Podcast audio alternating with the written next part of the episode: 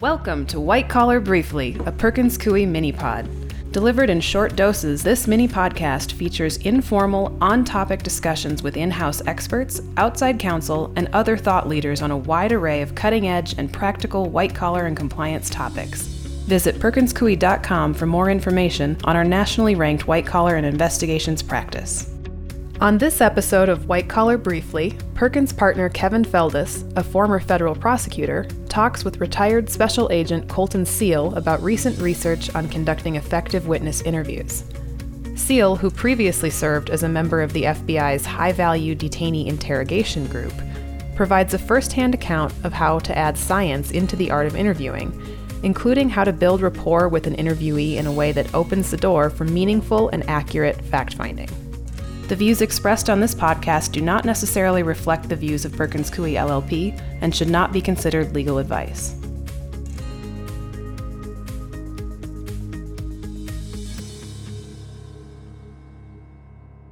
Welcome to another episode of White Collar Briefly. Uh, my name is Kevin Feldis, and I'm your host today. I'm a partner at Perkins Coie, and I focus on white-collar matters, government investigations, and litigation. And before joining Perkins, I worked as a federal prosecutor with the Department of Justice for eighteen years. Today, we're very fortunate to have special guest Colton Seale. Colton is a retired special agent with the F B I, and I've worked with Colton uh, over the years. During Colton's twenty-two years with the F B I, he worked around the country and around the world investigating all types of crimes, white-collar crimes, violent crimes, to include international terrorism, and we'll we'll touch on that today. During his many years, he was assigned to the Bureau's High Value Interrogation Group, or as they call it, the H I G. He helped develop interview and interrogation techniques for the F B I that brought science into the art of interviewing. And he trained thousands of other people in how to apply these techniques. So today's episode is called Building Rapport, Getting in Sync, related to interviewing, both in high-stakes situations like terrorists or in the more mundane situation, and even applying that to the corporate setting. So we're very happy to have Colton uh, here today. And uh, Colton, thanks for joining me. Yeah, it's awesome to be here. I really appreciate it and look forward to it. Thanks.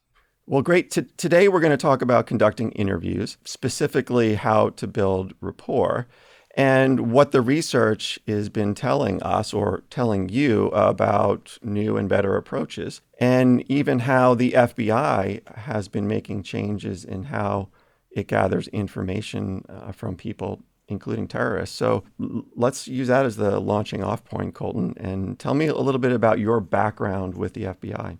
Okay. Like you said, I was in the Bureau for twenty-two years, retired this June, enjoying retirement right now for a moment. I started my career in the Alaska Field Division, the Anchorage office, which is where we worked together, and got to know you. And we worked several cases together, actually, so hopefully we can chat about those. Spent almost ten years up there, and after that, I went to the F B I's Counterterrorism Division Fly Team, which was basically an overseas team working on counterterrorism things. So I spent two years in Pakistan and a lot more time in North Africa and different places working terrorism matters, mostly doing interviews. And that's what I found I really loved. In Anchorage, you know, smallest field division, ton of work. We got to interview people every day, you know, five, six times a day. And then I got to do it overseas and found I really loved it. And after that, as you mentioned, I was asked to join the H I G, spent six years there as an interview team leader, but also my primary job there was pulling together all the research that the H I G had done to put it in a useful format for for doing interviews or interrogations. Well, tell me about the H I G, because that's something that you and I are familiar with, but maybe not everybody out there. So could you tell us for a few minutes what the H I G does? Yeah. So kind of the background on the H I G. If you think back to the presidential election in two thousand eight, there's a lot of debate on the interrogation tactics we were using overseas primarily, but and whether those were effective and whether that was what we wanted to be doing. So when President Obama came in in two thousand nine, he created a task force on interrogation to look at kind of the state of what we knew about it at the time. And one of the cool, interesting things that they found was that no research had been done on interrogation since about the Korean War, right? So we were just doing it based on what the guy before us did or somebody's good idea about interviewing, but there was no research on it. So the recommendation was to form the H I G, which is an interagency group. It's F B I, C I A, and D O D, and to be the lead in high-value interviews, but also to lead that research. So the H I G, over the last ten years now, has conducted a lot of research on things like what we're going to talk about today, what is rapport, and found some really cool results. Like from our prior discussions, Colton, that some of these results were unexpected. So even the F B I was surprised, I take it, about what you learned regarding rapport, doing interviews, and maybe that some of the things that have been done for years might not be the best way of doing business. Yeah, definitely. It's it's funny, right? The goal of an interview should be to gather information, right? And accurate information. And one of the initial things that we found, which was just interesting, kind of a side note, but was that most people going into an interview, especially in the law enforcement field, were trying to get, their focus was getting a confession, right? Or we want somebody to admit somebody. It wasn't focused on gathering information. And just switching that focus makes such a difference in rapport and outcomes, right? What you get. But in terms of what was really unexpected, and I know you've experienced this as your time as a prosecutor, and you've worked overseas as well, right? So I know you've experienced that. We often don't get complete, accurate information from people. We don't get the full story, right? And question is why? And I think the main reason is it's just been a, we haven't understood what rapport is. And so we haven't really been developing rapport with the people we're talking to. So, you know, we were taught that rapport is, well, the thing that drives me nuts is that we were taught that rapport is a phase of the interview, right? You go in and you spend ten minutes doing the rapport thing, and then you get on with the interview, right? It's not that. Yeah. So we've heard, we, we've all heard that phrase, right? Well, let's build some rapport here first, right? And then move on. Exactly. Right. But that's not, that's, I guess what you're saying. Well, let me, let me go back to something you said a minute ago. So from my perspective, and I've done hundreds of interviews, both now in private practice, uh, examining witnesses, presenting people to the grand jury, and participating in, in investigations. And like you said, we've worked cases together. So, you know, the goals, of course, would, would be to obtain complete and accurate information, right, about the subject being investigated, truthful answers to relevant questions. All right. But it sounds like the fact that we ask a question and get an answer, Uh, that's not enough. We've got to we've got to think about things like rapport um, before we even get in the room. Yeah, definitely. I mean, part of your planning needs to be considering rapport.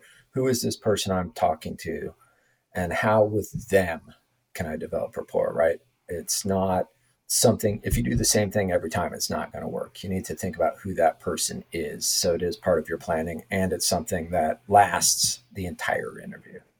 And it's not just being nice, that kind of stuff. So it sounds like one thing right away is it's not just a phase. It's not just something you do up front and move on. But maybe, do you have a definition of what is rapport then based upon the research and work that you've done? Yeah. Uh, so it's funny, at the beginning of every class I teach, I always ask, you know, what is rapport? And you get basically blank stares from a lot of people. You know, they know they're supposed to do it. They've been told that, but if you actually directly ask, what is it? I don't know, right? So we've done a lot of research, and what it comes down to really is it's getting in sync with people in terms of their motivations and several other things that we can talk about, but it's really getting in sync with them, right? And allowing them to get in sync with us. And before we carry on, I wonder if quickly, I just want to recognize that this isn't my cool idea about interviewing. This comes from a lot of great researchers, and just want to call out a few of them. Lawrence and Emily Allison at the University of Liverpool have done brilliant work on this and recently published a book on their aspect of the research. And Paul Taylor, who's the director for the Center for Research on Security Threats in the U K, kind of the U K counterpart of the H I G, also has done brilliant work. So there's a lot of researchers, but those two are awesome, or three. So I just wanted to call them out. Yeah, great. So so we've got the research that's being done by by experts, and then we've got applying that research to the real world, because I think a lot of us, you know, who've been doing this a long time would say, well, okay, but does that work in practice? And and you've put it in practice, as you said, around the world. So what is it about rapport and getting in sync? I mean, can you break that down for us? Is there a, is there a formula? Uh, is this an art or is this a science? What what are the different things that go into getting in sync with somebody? That's actually funny. The term that we came up with at the Hague at some point, I don't really remember where it came from, but it's science artfully applied. So it is a science and an art, right? And I think it's important to recognize that both of those are parts of it. But relative to the science and getting in sync with somebody, that happens at three different levels, right? So the first is kind of the cognitive level. It's bringing their internal thought processes and emotions to a point where they're willing to talk to you. The second is dealing with their behavior and getting their behavior to kind of an adaptive, productive place where they're giving us accurate information. And then finally, we need to deal with the topic itself and get aligned with that. So we're talking about the same thing in the same way. Does it does it work? I mean, do you find that you can tell that using the new research and new application, can you tell it makes a difference? Yeah, so from the research point, it works, right? Looking at real interviews and interrogations and watching people use the things we're talking about, they get more information. Right. So from the research side, it works. From the practitioner side, it definitely works. I mean, you just feel a difference in that interview and you're more present in the interview with the person and getting more information from them and more productive. And, and you've used this yourself. I mean, when you're talking to a suspected terrorist, these techniques you feel will get you better and more complete answers. Definitely. Yeah. So just a quick example. A while ago, I was interviewing a guy who's a computer hacker who'd done some stuff on behalf of ISIS. And he was just a difficult guy to talk to. First, he talked really fast. He never would stay on topic. He was always competitive and would change the topic every five minutes or not even that, every minute, basically. Difficult guy to talk to. And he really didn't want to be forthcoming on what we were talking about. So I had a team of observers watching it. And when we'd go out, they'd kind of coach me in terms of these models, right? Here's where you're out of sync on the model. And I'd go back in and change the way I was talking to him and change the way I was listening and approaching him based on the research, and ended up talking to the guy for seven days and getting pretty much everything we needed. Wow. So it completely changed what would have been a completely fruitless conversation, because of this research got us where we needed to be. Wow, that that that's a, a great uh, example. Let's go back through those three levels or three parts that you outlined for us about how to get in sync with somebody, uh, how to build rapport and get in sync. So I think what was it? The first thing you said was focusing on the internal thought process and emotions of the person that you're interviewing. Right.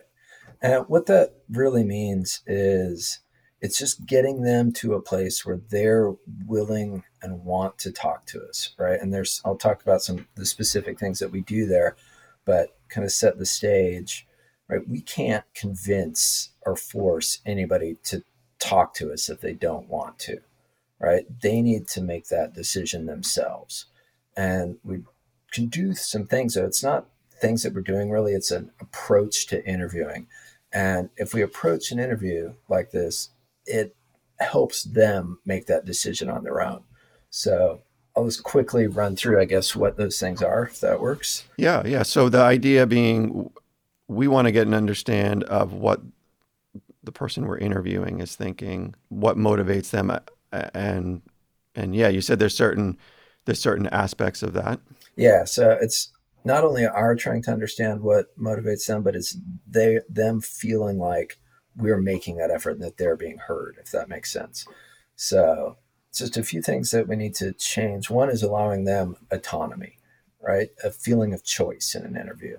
The second is acceptance, which is most importantly, it's being non-judgmental, but it's also seeing them as a full human being or as a full person. And then there's adaptation, which is just going where they go with the interview and not being rigid. And then empathy and evocation are the last two. And that's really trying to see it from whatever the issue is from their perspective, and then drawing out their beliefs and values and letting those be heard. And if that's part of the interview, research shows you get more information. Are these genuine? Are you suggesting these are tools that are used, or are you suggesting, because this is what it sounds like to me, and, and here's, you know, again, the benefits of my perspective would be that, that you really need to be invested in those five things that you've laid out there. This isn't for show. This is just really how you're going to approach the discussion. Yeah, that's actually really well said, because it is, it's, word term we use, it's, it's an ethos. It's how you just approach interviewing somebody, right? So they're not tricks or tools or whatever. It's just using these five things as who you naturally are. You use the word genuine, and that's really important, because when people first encounter somebody else, we judge them basically on three things. So warmth, which is what are my intentions towards somebody, and competence, which is my ability to carry out those intentions. Um, we want to be high warmth, high competence. But the third thing is genuineness. People are really good at judging genuineness. So this can't be just a trick that you use. It needs to be how you approach an interview. Yeah, that that's interesting, because I, I bet if we were to, you know, just ask people, and maybe this is partly of because what we watch on T V, but they would say, well, when you approach an interview, you're, when you're an F B I agent, you must approach an interview with this strategy, and you're either going to, you know, overpower someone into telling you what you want to know, or you're going to maybe, uh, you know, outsmart them somehow into telling you or confessing or giving you information. Is, this sounds very different. Yeah, it's it definitely, it's tough for some people to kind of get accustomed to doing it differently, because it is different, and it's different than what we've been taught and the way we see it on T V. But if you think about it, right, if somebody starts feeling like they're being tricked in an interview, like I'm trying to back them into a corner, what's their natural response going to be? Protect themselves. Yes, you're going to be thinking ahead, right? Yeah, they're trying to think ahead. They're trying to protect themselves. How do I get out of this? If we do this stuff, we're not giving them something to push back against, right? And it brings them to that point where they're like, yeah, maybe I am willing to talk to this person about whatever this thing is. So think about it, right? If you say you're doing an internal investigation and you bring somebody into your office to talk to them, and you say, right, sit down over there, sit in that chair, and I'm going to ask you these questions, right? So no autonomy, you got to sit there, and I'm going to ask you these questions, you're going to answer them, and you're being rigid, right? Not adaptive. It creates reactants, right? It gives them something to push against.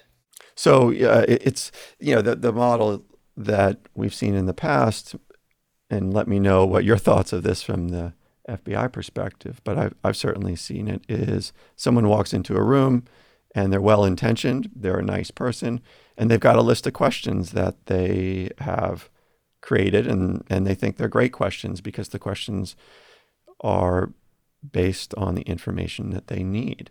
But that can lead to the kind of rigidity that you're talking about. Is is is that similar from the law enforcement perspective? Yeah, definitely. And I mean, I've experienced that, as I'm sure you have. You go in to do an interview and somebody's given you a list of questions, or you've come up with them that they want answered, right? But the issue there is, right, we want the intelligence, but if we're talking to someone who has some reluctance or some reason they don't want to provide us any, all the information, which is pretty much everybody we talk to, right? Everybody has something they want to protect, right?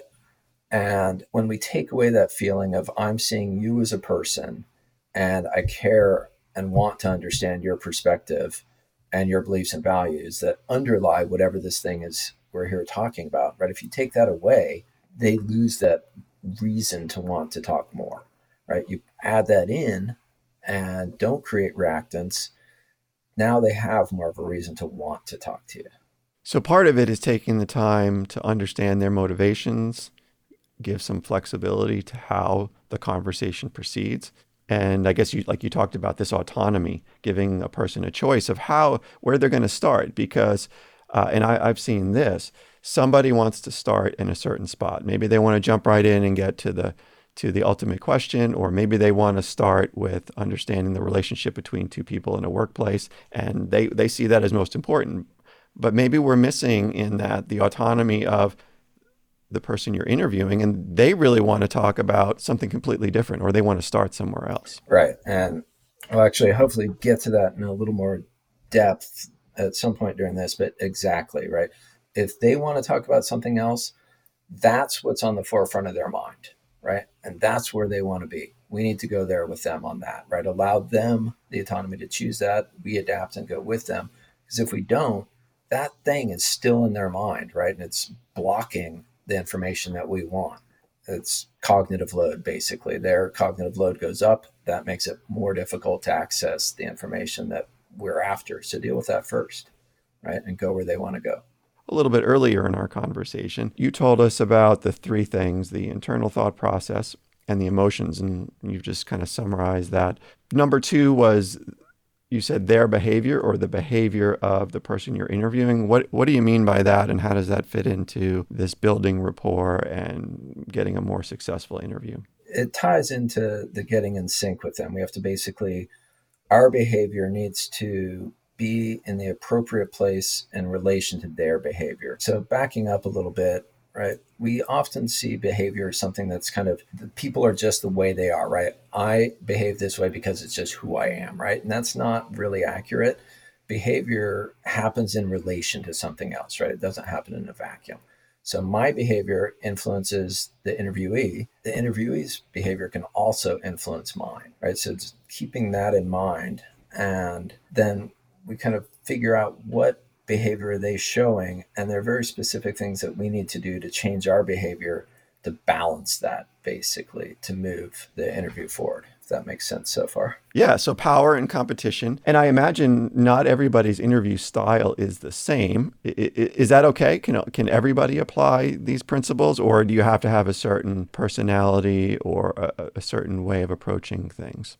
Based on my experience, most people can do this, and it is taking the science and putting it into a way that works for you, right? So you mentioned the kind of two axes that relate to behavior. One is the power axis and one is the competition axis. And so if I have to be high power in an interview, high power for me is going to look a lot different than it will for another F B I agent. So I've got a friend who's like, six foot something, big, loud guy, right? I'm not that. High power is going to look different for us. So you adapt it to your personality and your style, if that makes sense. Yep. No, that makes that makes total sense. So so this isn't a rigid application of these principles. It's one that everybody probably has to adapt to, to their own personality, their own characteristics, it sounds like, uh, even their physical size. Yeah, in a sense. Yeah. It's just, you have to recognize who you are, right? Knowing yourself, knowing how to, how am I perceived by other people? How am I perceived when I act different ways? And how am I reacting to what they're doing, right? So it comes down to knowing yourself and being good at that, self-aware constantly. Now, we've all heard of the uh, the good cop, bad cop routine, um, right? And I think that's sort of in people's minds of, well, These these ideas you're talking about may be great, Colton, but isn't it, isn't it, you know, we want one person to be the bad guy and then you come in as the good guy and someone will want to talk to you. Does does any of that thinking fit into the science and research uh, that you've been doing? Yeah, the re- research pretty much discounts the whole good cop, bad cop idea. Uh, and I think most people who have tried it also realize ah, that just, that didn't work. I'll just, as kind of a side note, the only time it did work in my career was it wasn't intentional. The guy who was partnered with me in an interview was just bad cop. And so it was genuine. Right? And so it just who yeah, he was. Just who he was. And so it kind of worked there because, but I'll say the one time it did, but in general, it's not a good strategy. It's not a thing. It just, it doesn't work. So let's talk about that power and competition. You, you mentioned, um, The, the two axes of, of power and competition. Tell me a little bit more about that, or do you have any examples of, of how that played into some interviews that you've conducted? Yeah, so two axes. If, think about one, power as kind of a north-south axis, right? And so the top is high power, the bottom low power. And we need to adapt to where whoever we're talking to wants to be on that s- spectrum. So if you and I both want to be high power, where's that interview going to go? We're just going to be button heads. And is that something, I mean, I guess, do people come into interviews uh, intending to be high power or low power, or is that just something that that occurs and you have to react to? Sometimes you can predict where somebody's going to be based on what you know about them and who they are. Say, for example, if I'm interviewing a scientist who knows a lot about whatever it is we're talking about, right? And I go in, where are they going to want to be? They're going to want to be in charge because they know about this stuff, right? So their power is going to be high. So what do I need to do? I need to lower my power and listen and let them be there for a while, right? It's not giving up control of the interview. It's we're still in control of the interview, big picture. We're just reacting to where they are and changing our behavior to let them be where they need to be. And if their behavior is a negative high power, right, they're just demanding and rigid, right? If I lower my power and listen, that actually moves them to a positive place of high power, which is now just being in charge, essentially. But I'm not giving up control of the interview. I can change my behavior later and start to move it. Any specific examples that you're allowed to share with us on that? Yeah, so on the other axis, I'll give an example on this one. It's the competition axis, and it operates a little bit differently. If they're being competitive, they want competition. And so we actually need to essentially give them competition, right? So we, but we have to do that in a positive way. Um, so the I'll go back to the computer hacker guy. Like I mentioned, he was super competitive constantly, and he would challenge everything I said. And, well, do you know what I'm talking about? Do you know this? Do you know? And like, so I'd have to kind of push back with competition as well. But specific example, he was he'd been in contact with the head of the ISIS hacking brigade, basically, and we knew that. And so I'm asking him about that guy, and he says his response is, well, I was in contact with a lot of people. I talked to everybody. I basically know everyone. So that's not important. And he started to go off on something else, right? He's just being competitive. So I had to compete back. So my response was something along the lines of, you're right. You, you were in contact with a lot of people. You do know a lot of people. I appreciate that. However, a lot of people aren't the cyber emir for ISIS, right? This guy is. Let's talk about him. And it kind of stopped him, and he's like, okay, yeah, you're right.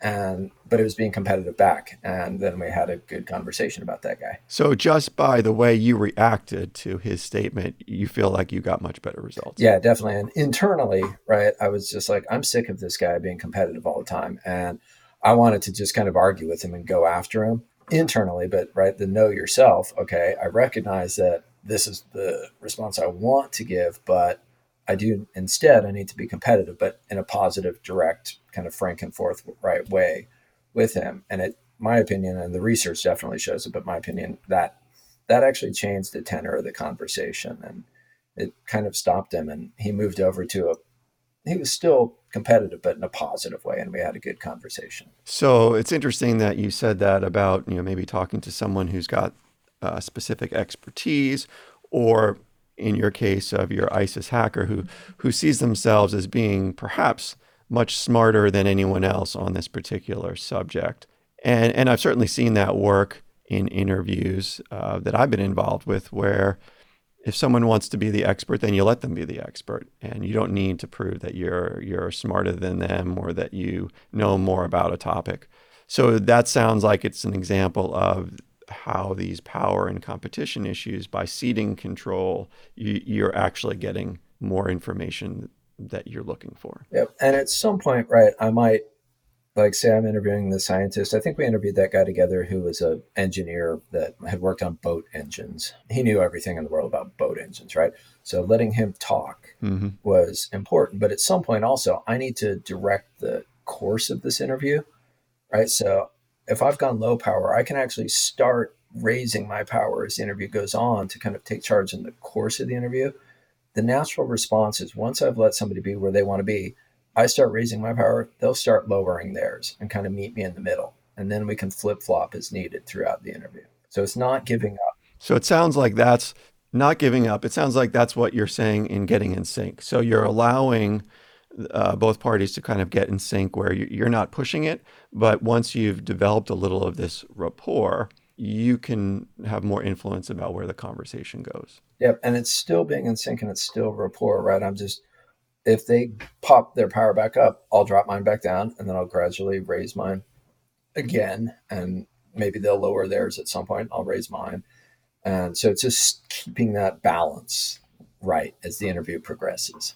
Right. And you mentioned that case we worked together where we were uh, interviewing, I think it was an engineer trying to figure out why uh, why a big engine failed and led to, a, you know, a ship going on the rocks and, and an oil spill and, and all kinds of things and people dying. Right. And so, as I recall, the danger there was then the expert just wants to tell you what, what they want to tell you. And y- you can just, you could lose control, right? You could just let them go on for, for hours and you might not actually get around to what are some of the more challenging questions of, well, why did that engine fail? And could it, could someone have been responsible for that failure? Right. And so that, that is why you have to recognize you're not just being weak and submissive, you're being thoughtful and listening when your power's low. And then from there, you can raise it up to move it. And that is the danger of, you know, also with adaptation, just letting someone go down a road that you never get where you want to be. So part of rapport is actually productively moving the conversation. And that can be, in the case of the engineer, summarizing, okay, you told me this, this, and this, interesting. Now help me understand this thing that I need to know, and moving it forward like that. Right. So you're not giving up on the goals of what you need to ask and those hard questions. You're just approaching it in a way that allow, I guess, allows that person to feel more comfortable in providing those answers. Exactly. Yes. So we've talked about getting in sync by understanding the internal thought process and emotions of who you're talking to, by looking at the behavior of the person you're talking to. What are they bringing to the table? And how are you adapting to their level of power coming in, or whether they're approaching this competitively or not? And then you had mentioned that there was a third element to getting in sync, which was understanding, I think you said, understanding the motivations of the person you're speaking to regarding the specific topic. Yeah, it's part of it is understanding kind of their motivational frame, how they're coming at this. But the goal of it is to really sync, get in sync on the topic, that we're talking about the topic we want to be talking about, and we're talking about it in the same way so that we're moving forward productively. So it's uh, kind of a complex three-dimensional model, so I'll try to break it down. Um, the first thing that we have to think about is just what is their overall orientation toward this topic? And everybody comes at a topic in one of three basic ways. So it's either cooperative, I want to talk to you about it, right? Or it's competitive, I'll talk to you about it, but I'm going to compete with you. Right. So say you and I had different views of interviewing and rapport, right? Rather than being a cooperative conversation right now, it could be a competitive one. Or the third thing is just avoidant. I don't want to talk about this thing. Right. So we need to figure out where they are on that spectrum and get there. Right. So if they're avoidant, right, they don't want to talk about it. As you'd mentioned earlier, sometimes we need to talk about something else first. Right. So I would go to whatever they're talking about. I'm not going to push my agenda.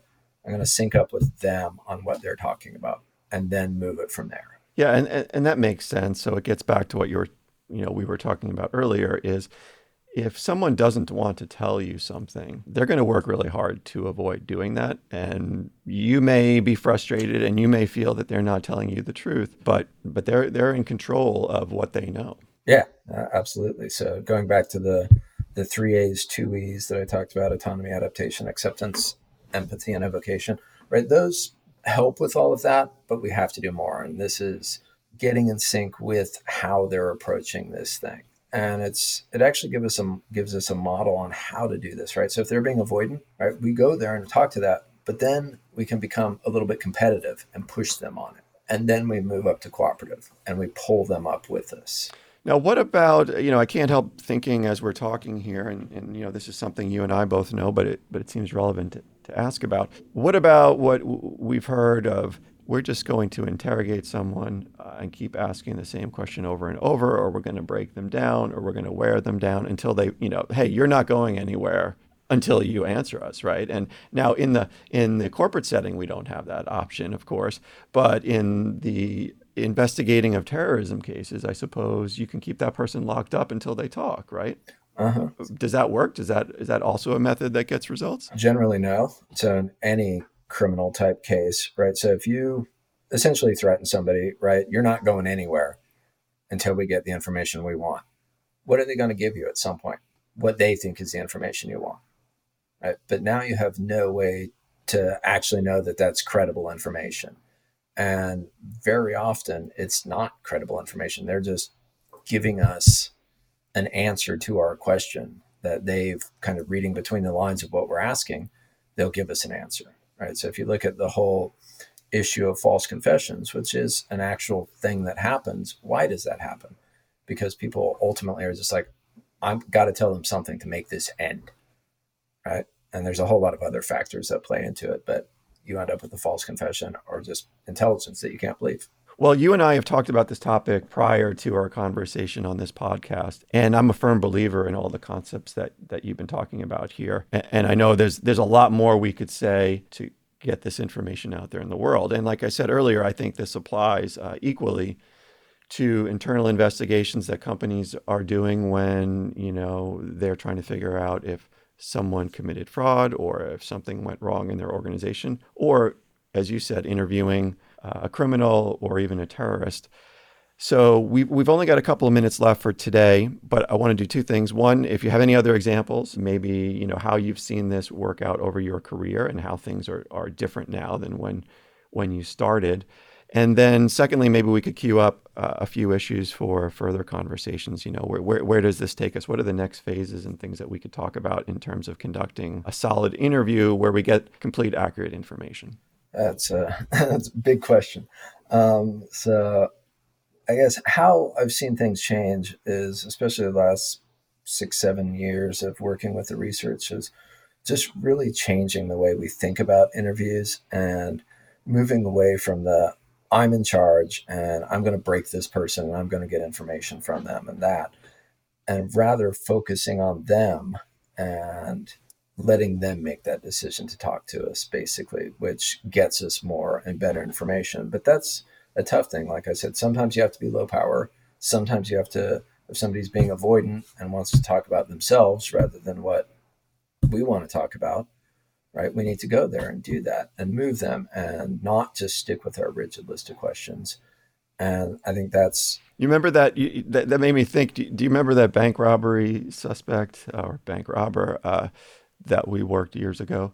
How, how did that come around where she didn't she didn't want to admit to what she had done, but but we were looking for a confession, right? Yeah, so we, after a series of bank robberies that she actually did a, a, a fairly professional job on, we identified her and went and arrested her and brought her in to talk to her. And I know at some point you and I talked to her together, but we're trying to get a confession to a bank robbery and asking what would be very instrumental questions, right? Facts, figures, you know, that how did you learn how to do this? What did you do? Admit you robbed the bank, right?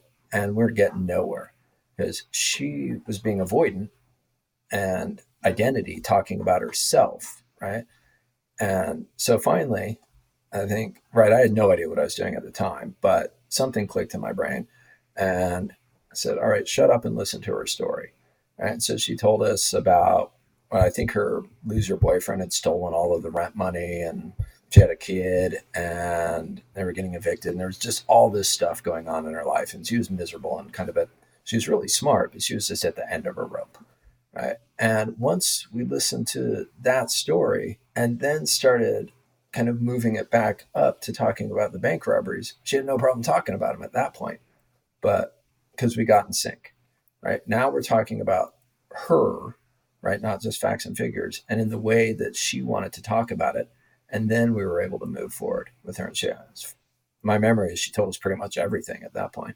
No, that's right. It was, it went from, you know, I'm not going to confess to this bank robbery. You want a confession. I'm not going to give you what you want and why should I, to telling you about the motivations of where she got to the point in her life where she was committing these bank robberies. And and through that approach of of being able, right, to tell about her her difficult experiences. And and frankly, um, it, it made it a much more compassionate story that I think, you know, was good was good to hear, important to hear. It wasn't just a bank robbery. It was a story of someone's life and how they got to, to committing bank robberies. Right. And like I said, she told us pretty much everything. I remember she even told us where she'd dumped the disguises that she'd worn. So. Yeah, something you wouldn't have known you ever found otherwise. So, well, I cut you off there, and partly because I know we are actually winding down, but this has been a great conversation. Is there, Are there some segues or other topics? Because I know that you've done, re- you know, you've worked on the research and you've you've focused on a lot of other interviews, and now you're doing it, of course, through your own consulting um, work that you're doing after just leaving the F B I. But are there some other topics we can queue up that uh, might be good for further conversations? Like I said at the beginning, you know, there had been no research done, and over the last now almost ten years. Um, we've pulled together from hundreds of researchers, great research that covers like the entire spectrum of an interview, from the planning to kind of how you manage their impression of you, um, how you structure questioning, a lot of different things. But my personal favorite is um, deception detection, which the research on that has just been exploding over the last few years, and a few great researchers in that field who have completely turned upside down everything we thought we knew about deception detection. And basically everything we've been taught is incorrect, but there is a way to do it. But it's just focusing on what people say and how they say it and really listening to people. And it's a fascinating topic. All right. I like it. Well, I, I, I sounds like that's something we should chat about more in the future. And um, I really appreciate you taking the time today to talk to us about building rapport and and all the elements that go into that. So Colton, thank you for being here. Let's chat more again about this topic and others, and congratulations on your retirement. And uh, I know you're doing great work now, uh, helping in the private sector. Cool, thank you very much. I've enjoyed it. Concludes this episode of White Collar Briefly. Please visit white collar briefly dot com, where you can subscribe to our blog and find additional updates on current white collar and compliance topics. White Collar Briefly, a Perkins Coie mini pod. Copyright twenty twenty by Perkins Coie L L P. Thank you for listening.